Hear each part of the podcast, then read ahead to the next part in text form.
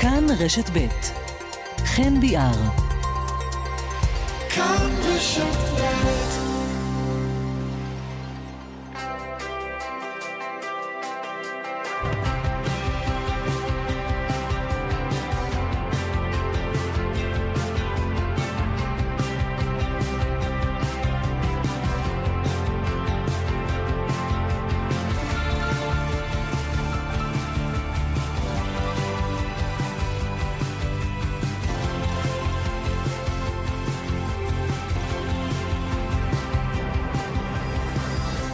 שלום שלום, ערב טוב לכם. תשע ועוד אה, ארבע דקות, כאן אה, רשת ב', יום רביעי בשבוע, וזה הזמן לכאן צפון. החל מהשבוע אנחנו במהדורה רזה, נקרא לה, שעה של אקטואליה אה, צפונית. אנחנו איתכם מעתה ועד השעה עשר. עוד מעט נדבר על המפלס, מרשם הפליטות לסביבה, שזה בעצם הדוח המפורט ביותר, הרציני ביותר, שמפרסם המשרד להגנת הסביבה על החומרים המזהמים.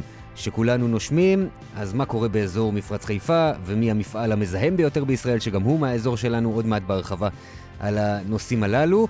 גם נדבר על המיצג שקיבל את הכינוי מבצר הדמוקרטיה. זה איזשהו מונומנט כזה שהוקם בצומת כברי בתקופה האחרונה, והוא נבנה ומפורק ונבנה ומפורק, ויש משחק חתול ועכבר כזה. ועכשיו, יכול להיות שהנושא הזה גם יגיע לבית המשפט. נמשיך בסבב הרעיונות שלנו לקראת הבחירות לרשויות המקומיות שהולכות ומתקרבות, הפעם נהיה בקריית שמונה. גם פרלמנט צפוני ועוד ועוד ככל שיותר לנו הזמן. חגית אלחייני מפיקה את המשדר הזה, אריאל מור על הביצוע הטכני בירושלים, אילן הולצהאוזן כאן איתי באולפן בחיפה. אני חן ביאר, איתכם עד עשר החל מהשבוע. האזנה טובה.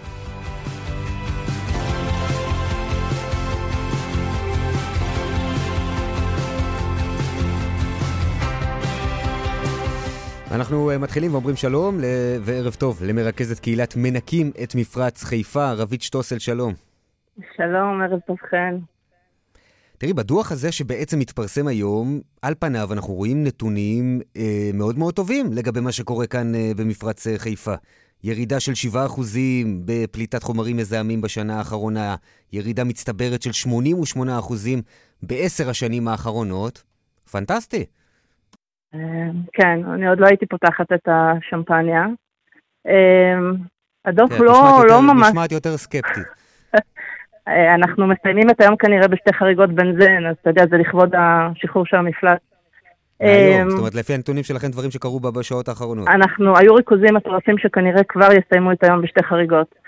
אה, אחת על הגדר ואחת בעוד תחנה שהיא במרכז הרישוי. אבל חזרה לדוח. הירידה בעצם הגדולה שהייתה משנה שעברה זה שוב סגירת מפעל. זה לא בהכרח פעולות שהתעשייה עשתה. אה, והמרשם, חשוב לציין שזה דיווחים שהמפעלים אה, מוסרים להגנת הסביבה. ובדיוק אירועים כמו היום לא בהכרח נכנסים בתוך הדיווחים הללו. ובמפרץ חיפה, נתונים של הגנת הסביבה, בערך 50% מהפליטות הן פליטות לא מוגדיות, ולא הכל נכנס. אז uh, זאת סיטואציה אחת. דבר שני, אנחנו יורדים מקטסטרופה לרע, אז אתה יודע, זה פרופורציות. רגע, בואי רגע נסתדר את עניין הנתונים. בעצם הנתונים, למשל, שאת אומרת היום, היו לנו שתי חריגות, לפי הנתונים שאני מכירה. זה נתונים של מי? של איגוד ערים? מי אוסף אותם? Uh, תחנה אחת היא של איגוד ערים, תחנה שנייה, או לא תחנה, הקו של בז"ן, מערכת הגדר שלהם. הכל אנחנו מסתמכים על נתונים רשמיים, אין לנו מערכות שלנו או נתונים כן, אחרים. כן, כמובן, אין, אין יכולת עצמאית לאיסוף, והמשרד להגנת הסביבה בבואו לשקלל ו- ולפרסם את הדוח הזה, הוא לא מתחשב במה שאומר איגוד ערים להגנת הסביבה? שזה... יש בנוסף למפלס גם דוח שנקרא מתי, שהוא חישובי, והוא מנסה לתת תמונה מלאה יותר. ולחשב גם פליטות מנניח מחו"ל, שאין לך שם ניטור ואתה לא יודע מה קורה, בערך לפי כל מיני נוסחאות קיימות אירופאיות. אה, נניח לחשב אה, פליטות מתחבורה. מנסים, אבל אה, אתה אמרת זה הכי מפורט וזה נכון, ואנחנו גם שמחים שזה יוצא. אבל זה לא תמונה באמת מלאה לטעמנו, וגם אני יכולה לשתף שכבר פנינו בעבר למשרד להגנת הסביבה על משהו שנראה לנו היה לא נכון, ובאמת מצאו שאחד ממפעלי בז"ן דיווח דיווח שגוי. אני עוד לא יודעת אפרופו נעשה, מה נעשה מאז, אם הייתה אכיפה או לא, אבל הם נדרשו לתקן. אז mm-hmm. זאת הסיטואציה. אני גם רוצה. לומר שבנוסף כן.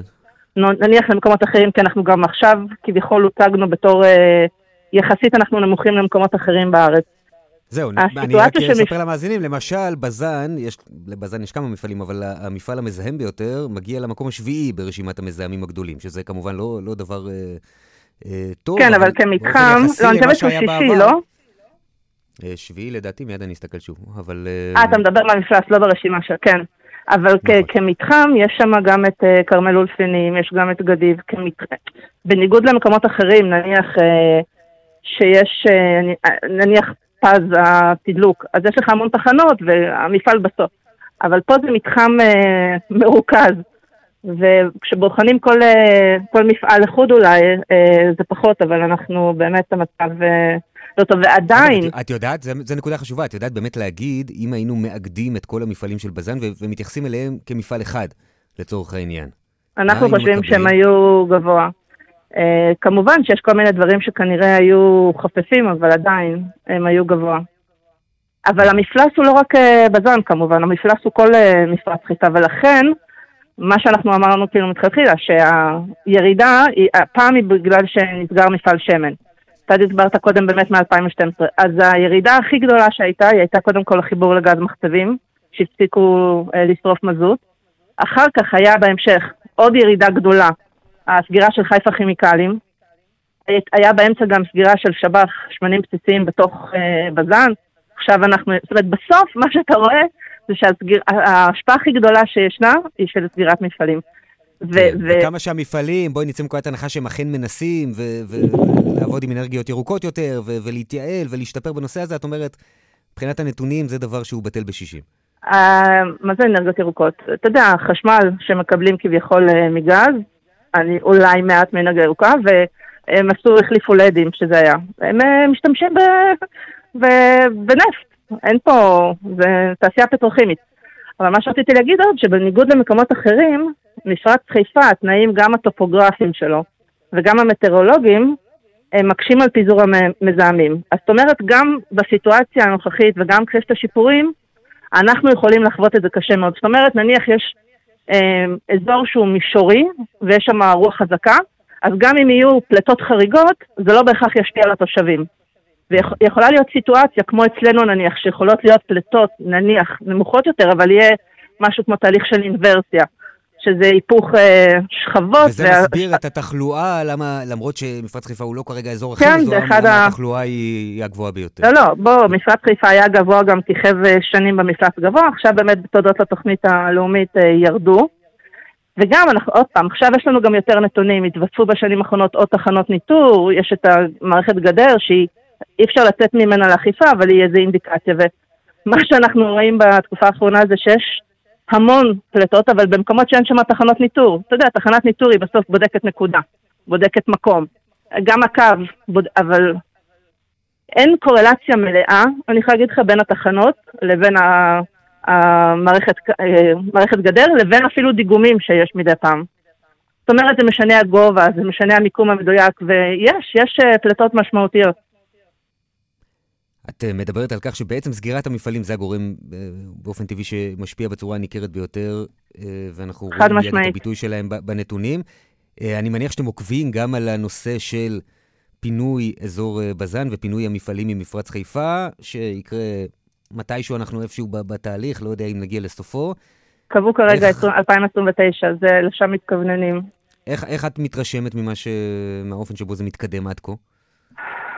עד עכשיו הלך ממש, קודם כל אני יכולה להגיד שבאמת כולם מחויבים ונעשית עבודה רצינית לגמרי. אה, אם זה ממנהל התכנון ורמ"י והמשרדים השונים והמינהלת שהוקמה שיושבת במשרד ראש הממשלה. אה, בימים, בתקופה האחרונה, בוא נגיד חודש אחרון, אה, התוכנית קצת נתקעה. התוכנית של יהודי הקרקע, לא כל התוכנית הכולה שהיא כוללת גם חלופות משק אנרגיה, גם ניקוז ועוד דברים.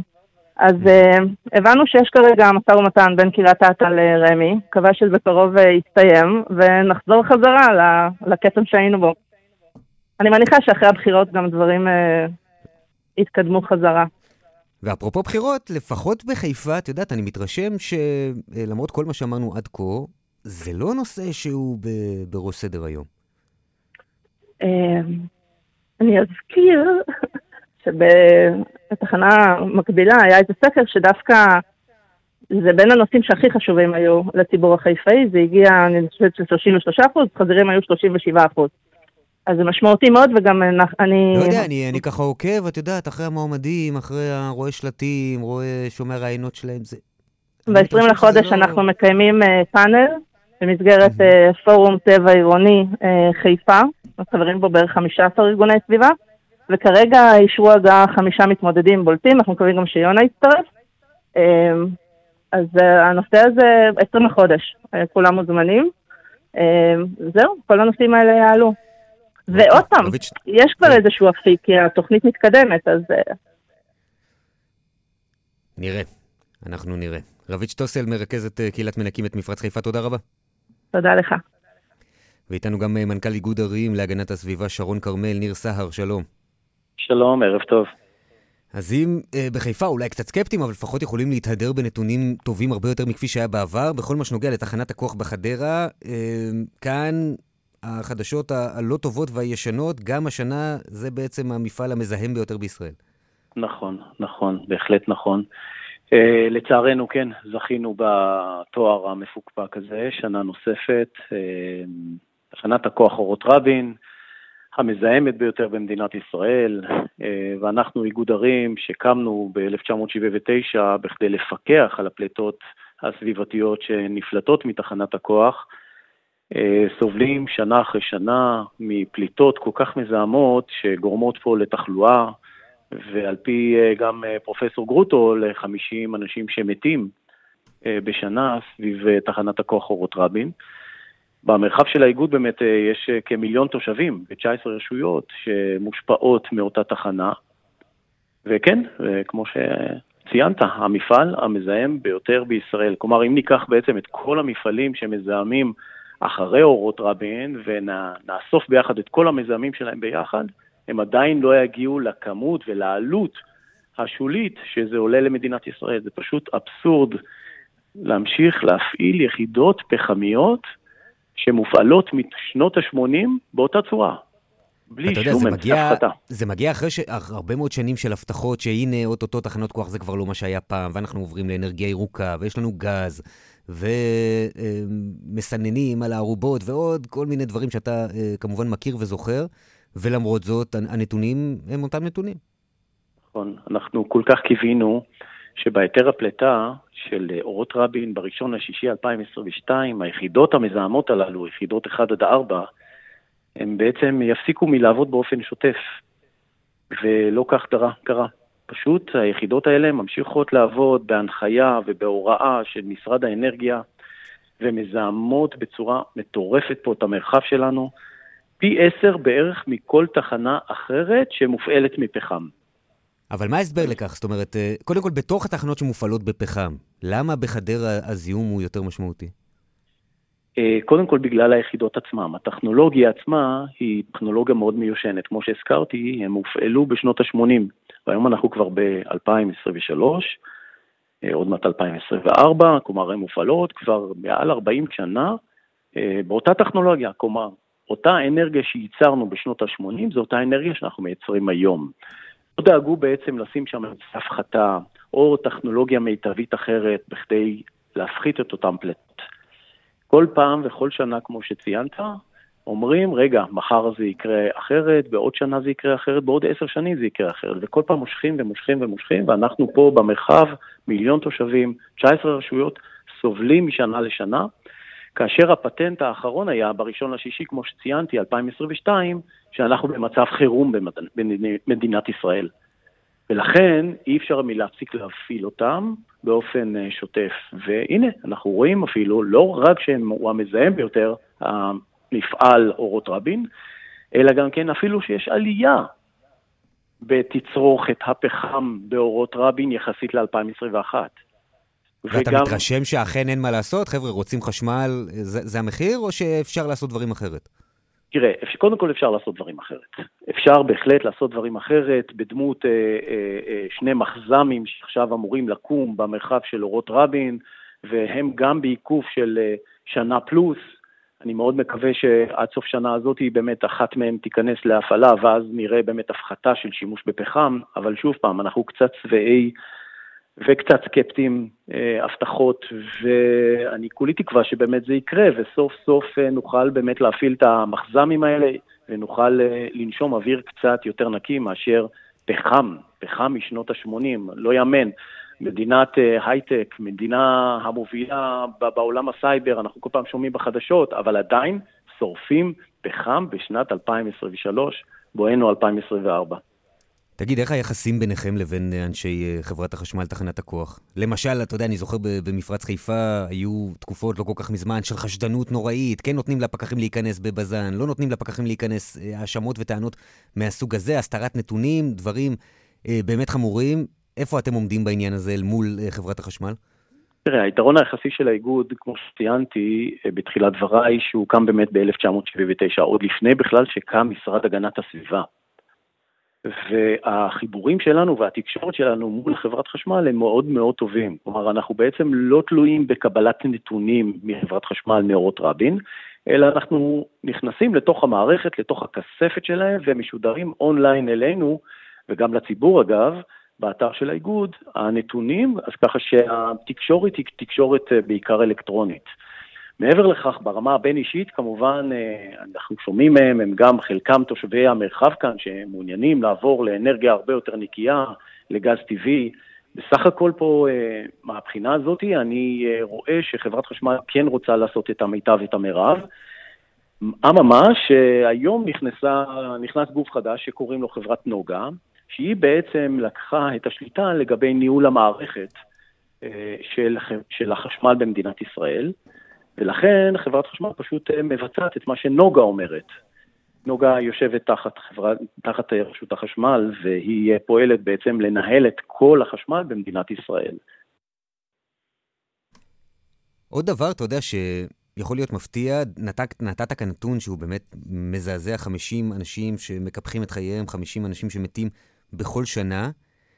ולמרות זאת, אם נעשה עוד פעם את ההשוואה למפרץ חיפה, אתה רואה שכאן נושא כל הזמן בשיח, ויש הפגנות גדולות יותר או גדולות פחות, אבל יש כל הזמן אנשים שעוסקים בזה, וזה חלק מסדר היום, ויש לי תחושה שבאזור של uh, חדרה והיישובים בסביבה קצת פחות. נכון, נכון, לצערי אתה בהחלט צודק, אנחנו זוכרים, אך לפני אה, מספר שנים, ממש בודדות, אה, הגיע למרחב שלנו גם אסדת הגז, אסדת לוויתן, ואנחנו זוכרים מה קרה במרחב עם נושא של אסדת הגז, אז ככה שהציבור פה אה, יודע ומכיר כשצריך לקום עם אה, קול אה, רם ולדפוק על השולחן ומה שנקרא להביע את דעתו. לצערי, באירוע של חברת חשמל ואורות רבין זה לא קורה. משום מה זה פשוט פחות מעניין. אבל אולי בגלל שזה משנות ה-80, כמו שציינתי קודם, אולי בגלל שהתרגלו, אולי בגלל שמדובר פה על חברה ממשלתית. או שזה חשמל, שאנחנו אומרים, טוב, מה אנחנו יכולים לטעון כנגד החשמל? בדיוק, בדיוק. בהחלט אה, טיעון נכון, אבל אה, אנחנו אה, כולנו תקווה באמת שזה ייראה אחרת בהמשך, כי באמת לקבל 30 אלף טון תחמוצות חנקן עודפת, ועוד 20 אלף טון גופרית, חמצנית, ועוד 10,000 טון תלפיקים לסביבה, אנשים פשוט סובלים. אני יכול להגיד לך... אבל יש משהו שאתה רואה שיכול לבשר על כך, אפילו באופק, ש... שזה יהיה אחרת? אז, אז אה, עוד רגע אני אתן לך את המענה לעניין הזה. יש שכונות חדשות פה במרחב של חדרה שלא נבנות בגלל תחנת הכוח, בגלל הזיהום של תחנת הכוח. ועדה מחוזית חיפה מונעת הרחבה של שכונות בחדרה, כמו רובע הים, שכונת הפרפרים, בכדי uh, עוד 50 אלף תושבים לא יכולים לבוא ולגור בגלל תחנת הכוח אורות רבין. באיזה מצב אנחנו נמצאים? מצב אבסורדי. שוב, לגבי השאלה שלך, התקווה הגדולה ביותר שלנו באמת שהמחז"מים, אותם יחידות 70 ו-80, ככה הן נקראות, בהגייה המקצועית, ייכנסו לעבודה והם יזרימו באמת כמה שיותר מהר אה, אה, למערכת ההולכה שלנו חשמל אה, מגז טבעי. שוב פעם, כאן, כאשר אנחנו באיגוד מסתכלים על זה כשלב ביניים, דיברת קודם ברעיון הקודם הרבה על אנרגיות מתחדשות, כמו אה, פאנלים סולאריים, אגירת אנרגיה וכן הלאה, אז כמובן אנחנו רואים גז הטבעי כשלב ביניים לקראת הבאות, אבל אה, נסתפק בזה בראש, בראש ובראשונה, לעבור מפחם אל גז, כמה שיותר מהר. אנחנו אכן אה, נקווה, ניר סהר, מנכ"ל איגוד ערים להגנת הסביבה. שרון כרמל, תודה רבה. תודה רבה לכם. עכשיו אנחנו רוצים אה, לדבר על מבצר הדמוקרטיה. אייל מיירוביץ', שלום. שלום וברכה, ערב טוב. אתה מהמפגינים הקבועים בצומת אה, כברי, אה, וגם אמן וגם נגר, ואתה בעצם מי שיזם את המיצג הזה, אז תספר לנו קודם כל מה זה בכלל מבצר הדמוקרטיה, לפני שאנחנו מדברים על מה קרה איתו מאז שבנית אותו. אוקיי, okay, מבצר הדמוקרטיה, כשמו כן הוא מבצר, הוא סמל למאבק שלנו. אנחנו מעוניינים לבצר את הדמוקרטיה הישראלית, והוא גם סמל לחוסן של המאבק עצמו. תתאר קצת, אנחנו אומנם ברדיו, אז זה קצת אה, קשה העניין הזה, אבל בכל זאת שלמאזינים יהיה מושג איך זה נראה. וואו, אני חושב שכולם כבר ראו אותו. המבנה בנוי ממאה ומשהו משטחים, לא יודע להגיד לך את המספר המדויק, אבל הוא נראה בדיוק כמו שמבצר אמור להיראות. שלושה מגדלים, שני מגדלי שמירה, שער, חומה מסביב, הכל מקושט בסיסמאות של המאבק שלנו, ולמעלה נישאים בגאווה אה, נראה לי איזה עשרה תרנים עם דגלי ישראל מתנופפים ברוח, מראה מלבב, אני ממליץ לכולם להגיע לצומת כברי בצפון, לבקר אותנו שם.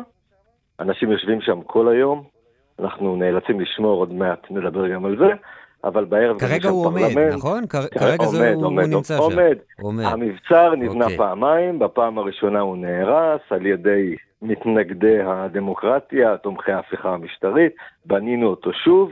ומאז אנחנו שומרים עליו. אהה, חנן זנגר מצטרף אלינו לשיחה, שלום. ערב טוב, ערב טוב לכם. אתה עם אייל בעניין הזה, אז מה, שומרים 24-7 על המבצר? תראה, אנחנו נתגלגל לכיוון הזה, אבל מה שקרה, קרה פה תופעה מעניינת, כי המבצר הוא סמל, ויש הרבה מאוד אנשים שמאוד אה, במצוקה בתקופה הזאת, הם מפחדים והם בחרדה ממש אה, לעתיד שלהם, ו... והם שואבים הרבה מאוד כוח מה, מה, מהסמל הזה. ואז אנשים מתקבצים סביב הסמל הזה, וכשבאים להרוס אותנו, אז כבר נהיה לנו אה, מורשת קרב משותפת לסמל הזה, ואז אנשים מתנדבים לשמור, ואז פתאום יושבים שם, אז עוברים אה, עוברי אורח ומתחילים לדבר, ומתחיל דו-שיח ודיאלוג, והמקום הזה מקבל חיים, מקבל חיים והוא עושה טוב להרבה מאוד אנשים. הרבה מאוד אנשים... אה, שואבים כוח מהדבר הזה, זה כאילו מרגיע אותם ו... אז, אז הזכיר אייל, קודם כל פעם אחת זה נהרס אה, כנראה על ידי באמת האנשים שתומכים כן. בשינוי החקיקה שנוגעים למערכת המשפט, אבל כן. עכשיו אתם מתמודדים עם בעצם אה, הריסה מסוג אחר. כן, הופיע פתאום אה, משאית עם מנוף. לא, לי... לפני זה הגיע נציג של אה, נתיבי ישראל, אמר שהם רוצים להרוס, לא הצליחו כי בנינו אותו מאוד חזק. חנן, דרך אגב, הוא זה שאחראי על הבנייה החזקה של הדבר הזה, הוא ספץ בדבר. היה מאוד חשוב שהוא יהיה בטיחותי, הדבר הזה, שהוא יהיה בטיחותי. מה הסוד של ה... איזה חיזוק עשית שם שנתיבי ישראל לא, לא יכלו לו? תראה, אני בונה... עשינו בתי עץ, ואני בונה בתי עץ, אז, אז כאילו אני יודע לבנות בעץ, אם הם יבואו עם כלים, הם יצליחו, אנחנו לא משלים את עצמנו. אבל הראינו שהוא לא ייפול מעצמו והוא לא יסכן אף אחד. הוא גם לא מפריע לתנועה, והוא ההפך, הוא מעביר את כל הפעילות מהצומת אל מעבר לשוליים. גם ניקינו שם לפני זה, זאת אומרת, המקום עכשיו הרבה יותר טוב מאשר הוא היה לפני שמעט נכנסו לתמונה ולפני שאנחנו נכנסנו לתמונה. אז מה לנתיבי ישראל ול... ולמיצג? אה, בכל מקרה, אה, חשוב, חשוב לציין שהוא חזק והוא לא ייפול, ולשאלתך, נתיבי ישראל בעצם זה חברה ממשלתית, זה גוף שבסופו של דבר יש השפעות פוליטיות עליו. אני לא רוצה להיכנס לזה כי אנחנו נמצאים כרגע בהליך משפטי.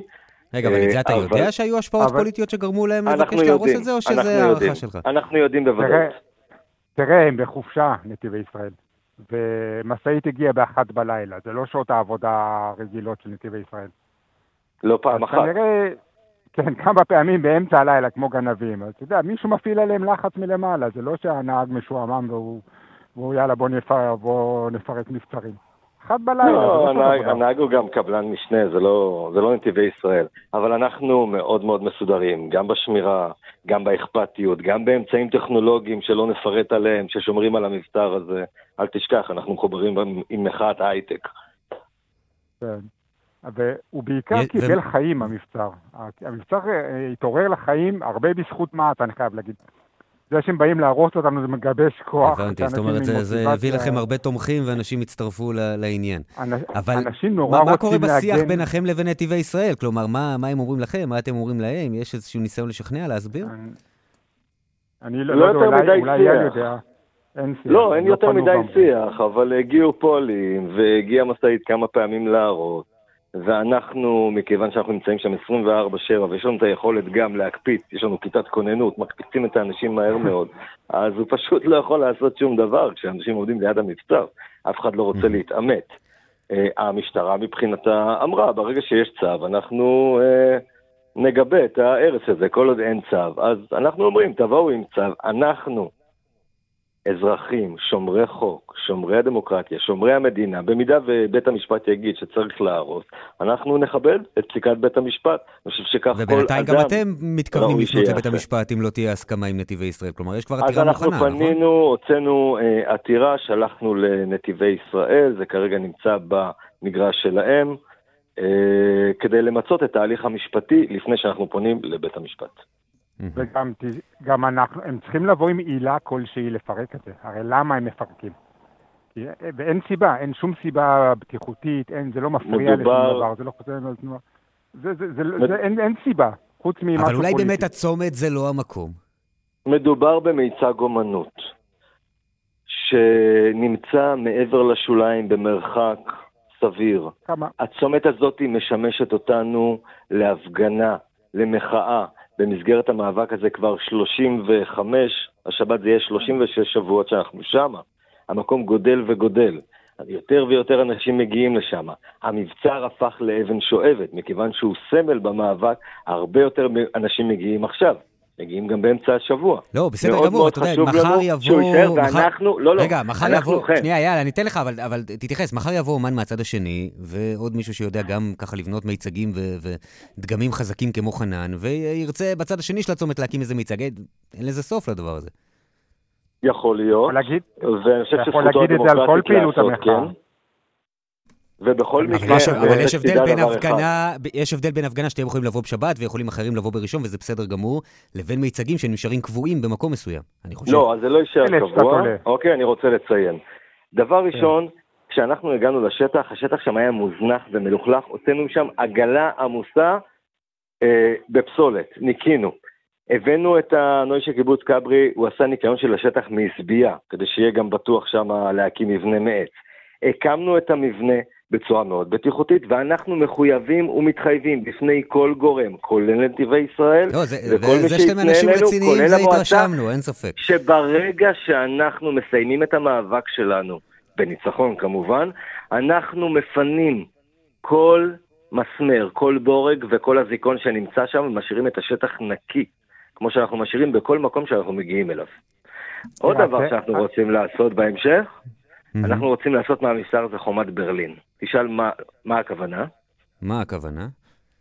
את חומת ברלין מכרו באבנים קטנות אחרי שפירקו אותה, גם אנחנו כשנפרק את המבצר, אנחנו נחתוך אותו לאלפי חתיכות קטנות, נטביע עליו את הלוגו עם המיתוג החדש של הצומת, ונמכור אותו לאנשים שתומכים במאבק, כדי להמשיך לממן את המאבק שלנו.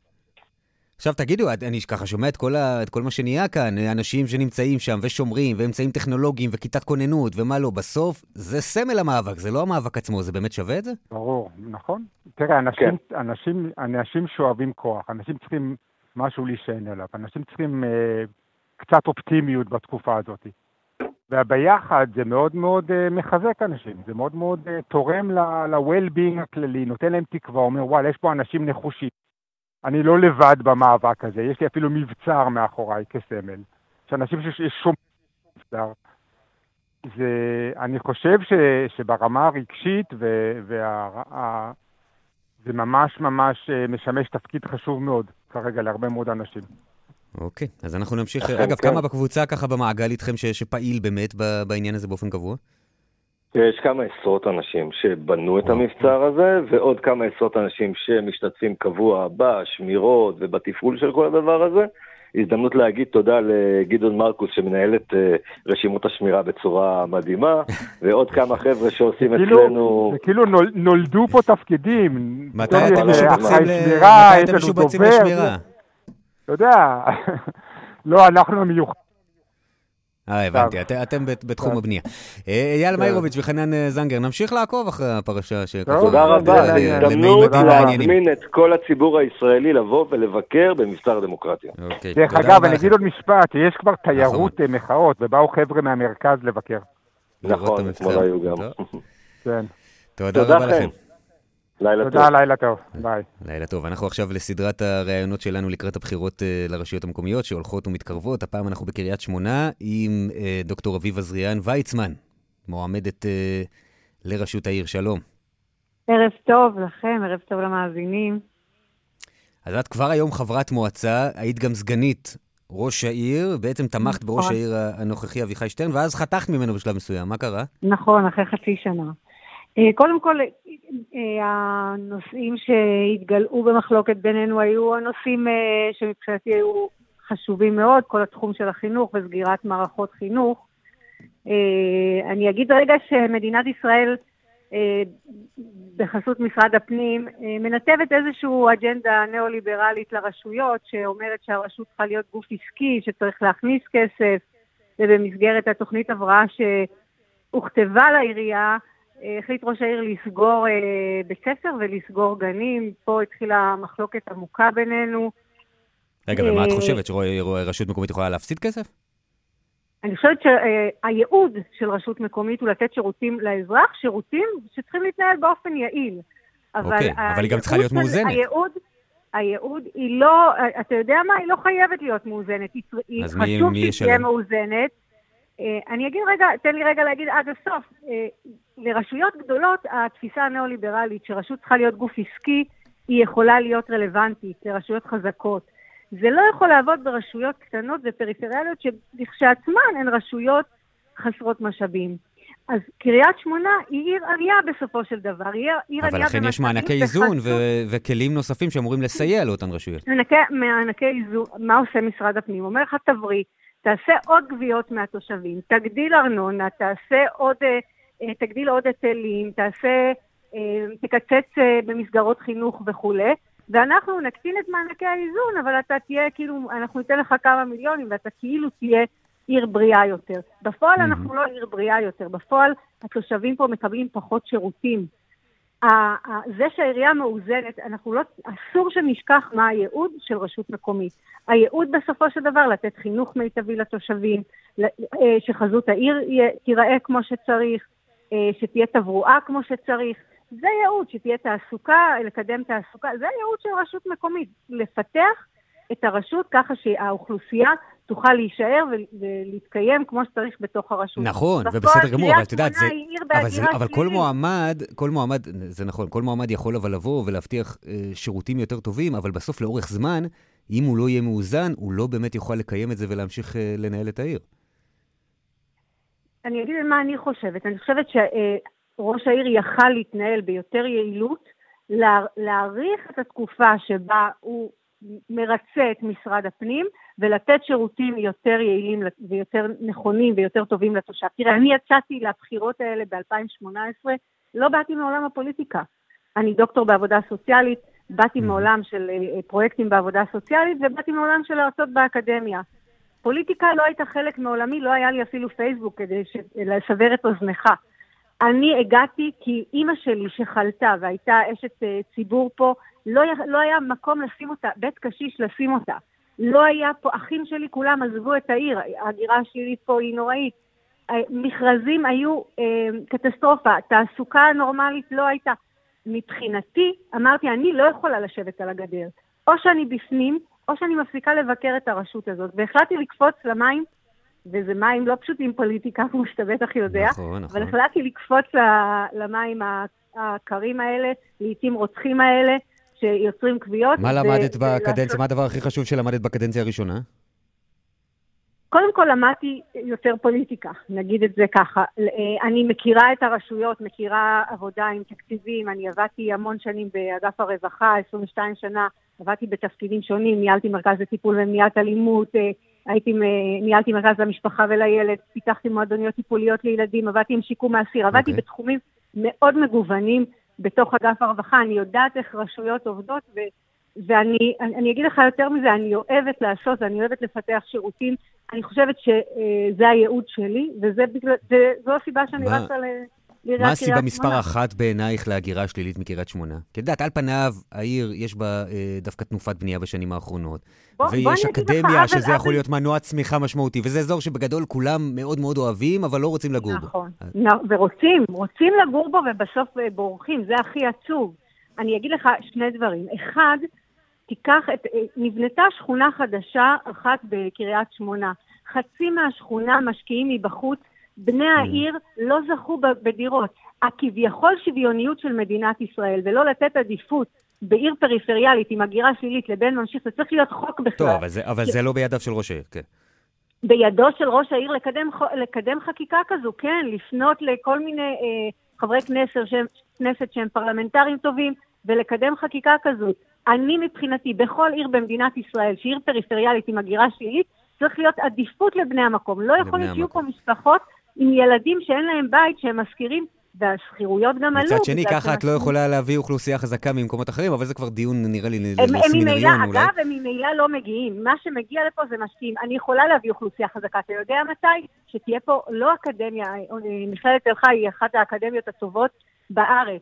אבל אני אה, יכולה להגיד שהיא חייבת להיות אוניברסיטה כדי שהיא תהיה אה, מנוע כן, צמיחה ראוי. כן, למרות שאני לא בטוח שזה מה שיהפוך אותה למנוע צמיחה בעניין הזה של האוכלוסייה. חד משמעית, תגידי, לסיום, טוב, אה, אולי נדבר על זה בזמן אחרת. שאלה אחרונה לסיום.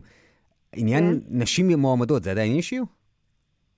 נשים, קודם כל, אני, אני פשוט נפעמת לראות איך נשברת לאט לאט תקרת הזכוכית בקריית שמונה, איך נשים ממש רוצות שיהיה פה שינוי היסטורי.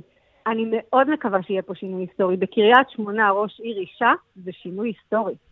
ו- ואני רואה המון המון כן, נשים... למרות שאת היית סגנית והייתה גם יפעת שאשא ביטון, והיום אנחנו גם רואים יחסית, זה עדיין לא, זה צריך להיות הרבה יותר כמובן, אבל שתי מועמדות בחיפה, ואחת ביוקנעם, ובעמק יזרעאל, ומגידו וגלבוע, זה, זה מעט, אבל זה יותר טוב ממה שהיה.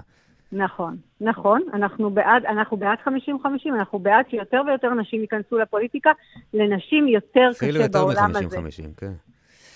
דוקטור אביב עזריאן ויצמן, אה, מועמדת לראשות העיר קריית שמונה, תודה רבה. נגענו הרבה סוגיות שאנחנו ככה נוגעים בהן פה בתוכנית כל הזמן, וגם נפתח אותן, אני מניח, עוד בהזדמנויות אחרות. תודה רבה לך. תודה, תודה. תודה לכם וערב טוב. ועכשיו, הפרלמנט הצפוני של כאן רשת ב'.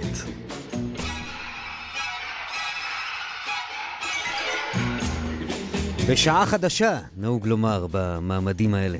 אורלי אלקלעי, שלום. ערב טוב, רובי אמרשלג. שלום, שלום, לילה טוב, האמת. אה. שעה שאני אמור להיות ער בה. מה השעה? זו השעה שלנו? ואת יודעת מה, יש בזה הרבה מאוד יתרונות. אני חושב שהיתרון הגדול ביותר... ידעתי שרובי ימצא את היתרונות, כן. אתם רוצים את היתרון הגדול או שנסתפק בברכות? אני אומר אותו, שבעשר ודקה אתה הולך לישון. זהו. לא, אורלי, אבל בשעה דקה לעשר כבר נושפות לך חדשות בעורף, את לא יכולה להמשיך לדבר, זה פה מגבלה גדולה. הנה הוא התחיל. ועוד, ועוד הגעתי לכם בדקה וחצי איחור לעומת מה שתכננתי, אז בכלל אני מרגיש שאנחנו... אה, טוב, אבל אה, אורלי, תהיי נחמדה לרובי, כי הוא לא, קצת אה, לא חש בטוב. הוא מדבר, הוא מתלוצץ עם אה, חבריו, אני מבינה. כן, הוא מנסה לא להדביק אף אחד. לא קורונה, נכון? אה, אם הערכה פה בסדר, אז זה לא קורונה, לא. הבנתי. טוב, איך עבר לכם השבוע? נורא. מה, מה אחי? לא יודעת, תקשיב, אנחנו כבר, כל בוקר אתה מתעורר לרצח נוסף, או במהלך היום אתה מחכה לשמוע מתי הרצח הנוסף. אני, אני באמת מנסה להבין איך אפשר להמשיך לחיות ככה, זה פשוט נורא. אם כי נדמה לי ש... אני לא יודע, ימים יגידו, אבל יכול להיות שאנחנו רואים איזה תחילתו של משהו שזז במאבק מבחינת הארגונים של אכיפת החוק, המעצר בנצרת, אה, המעצר אה, של אה, המעצרים של ראשי ארגוני הפשע, כן. זה הכל כן. נכון, אבל זו טיפה בים, וזה כל כך מעט וכל כך מאוחר, והעסק כבר באמת, אנחנו כבר מפסיקים להתלהב, וסליחה, מפסיקים להגיד וואו על קווים אדומים שנחצים, ועוד בן אדם שהיה מועמד, ועוד... אגב, השבוע דיברתי עם מישהו שהוא אה, אה, מועמד בבחירות הקרובות לאחת מהרשויות בצפון, מועמד אה, ביישוב ערבי. ביקשתי ממנו להתלוות אליו ולראות איך נראים בחיים, והוא פשוט סירב. כי לא, לא מהפחד ולא מחשש שמה יגידו השכנים או מה יגידו הבוחרים, אלא מחשש שיגידו שהוא מנצל את זה לטובת הקמפיין שלו. הוא אמר יום אחרי הבחירות, אין לי בעיה, תבוא. אה, זאת אומרת שגם בתוך זה נכנסות הרבה מאוד ספקות וחששות. אה, מציאות באמת הזויה ומטורפת. לא, זה לא נורמלי, זה לא נורמלי. האמת, היו לי שני רגעים השבוע, אחד בשבוע שעבר ואחד בתחילת השבוע הזה. גם, קודם כל, ישבתי בסלון של מוסעב דוכן, המועמד לראשות עיריית נצרת שנורא, ומגיעים מבקרים, ויש פיל ענק בחדר, כי רואים שהבן אדם יושב ובאמת לא יודע איך הוא הולך להמשיך מכאן, והמשפחה אומרת לו, תשמע, מספיק עם זה, אנחנו מפחדים פחד מוות, לא יודעים מה לעשות. ומצד שני, הוא יודע שלפרישה שלו יש משמעות, והוא לא יכול לעשות את זה, ו- ו- ונקרא, פשוט רואים איך הבן אדם נקרא. והרגע השני זה הלוויה של האימאם שנרצח בכפר קרא, שזה היה אירוע עוצמתי בצורה בלתי רגילה, ובעיקר אני חושב שהעביר להרבה אנשים מסר, הייתה תפילה גדולה אחרי זה באמצע של כביש 65, עם הרבה מאוד אלפים ש- שפשוט נפרסו לאורך הכביש והתפללו, ולאחר מכן הלכו הביתה בצורה מכובדת ורגועה. ו- ובכך העבירו את המחאה שלהם, ופתאום נופל לכולם האסימון שהנה אדם שהוא איש מוכר, מכובד, איש דת. איש דת. שאין לו קשר בכלל. זאת נכון? אומרת, כל מי. שאין לו קשר ל... ל... למעשים עצמם, הוא קרוב, משפחה רחוק של מישהו ש... שרוצים לפגוע בו, אז לכן מחסלים אותו. גם הילד בן ה-13 לא היה לו שום קשר. נכון. הקשר היחיד שהיה לו זה של משפחתו. זה בדיוק העניין. וכשאתה מדבר, אנחנו מדברים עם חברים שלנו שמתגוררים ביישובים הערביים, והם אומרים, אנחנו מפחדים לצאת עם הרכב, כי פתאום מישהו יכול לבוא עם הרכב לראות לא עליי, על בית אחר, ואני אחטוף את הכדור. וזה פשוט לא נתפס איך אנשים חיים ככה. וזה גם לא היה ככה, זה באמת משהו של השנה האחרונה, אני חושב. כן, כן הכל נכון. שובר שיאים, ואתם יודעים, ביום שישי הקרוב, בחדשות שישי, נביא כתבה של קצת יותר מעשר דקות שמנסה לשדר משהו אחר ולהראות פנים אחרות של המגזר הערבי, הכי שפיות שיכול להיות. באמת, הצד הקולינרי, הצד של המטבח, כתבה שכל כולה צבעים יפים וניחוחות וטעמים. החיים האמיתיים שכולם רוצים לחיות. וזהו, ו- ואמרנו בתור קונספט, אנחנו לא נגיד מילה אחת של uh, תראו מה מסתתר בין uh, כדורים ובין היריות וכו' וכו' וכו', אלא פשוט נלך ונראה את זה בצורה הכי נקייה והכי תמימה. הייתי לראשונה בחיי בתוך כפר קרא, מקום מדהים עם מקומות מדהימים לאכול בהם. אני נכון. ממליץ לחברים, ולא פחות מיממה אחרי זה, שלוש רציחות נוראיות. בתוך פחות מ-24 שעות, זאת אומרת, זה מכה בך גם כשאתה מנסה לשדר משהו אחר ולהראות משהו אחר ולחיות את החיים הטובים והנורמליים, זה פשוט נורא, נורא. נכון מאוד, מסכימה איתך. עניין אחר, שימו לב למשהו קטן אבל מעניין שקורה בחיפה.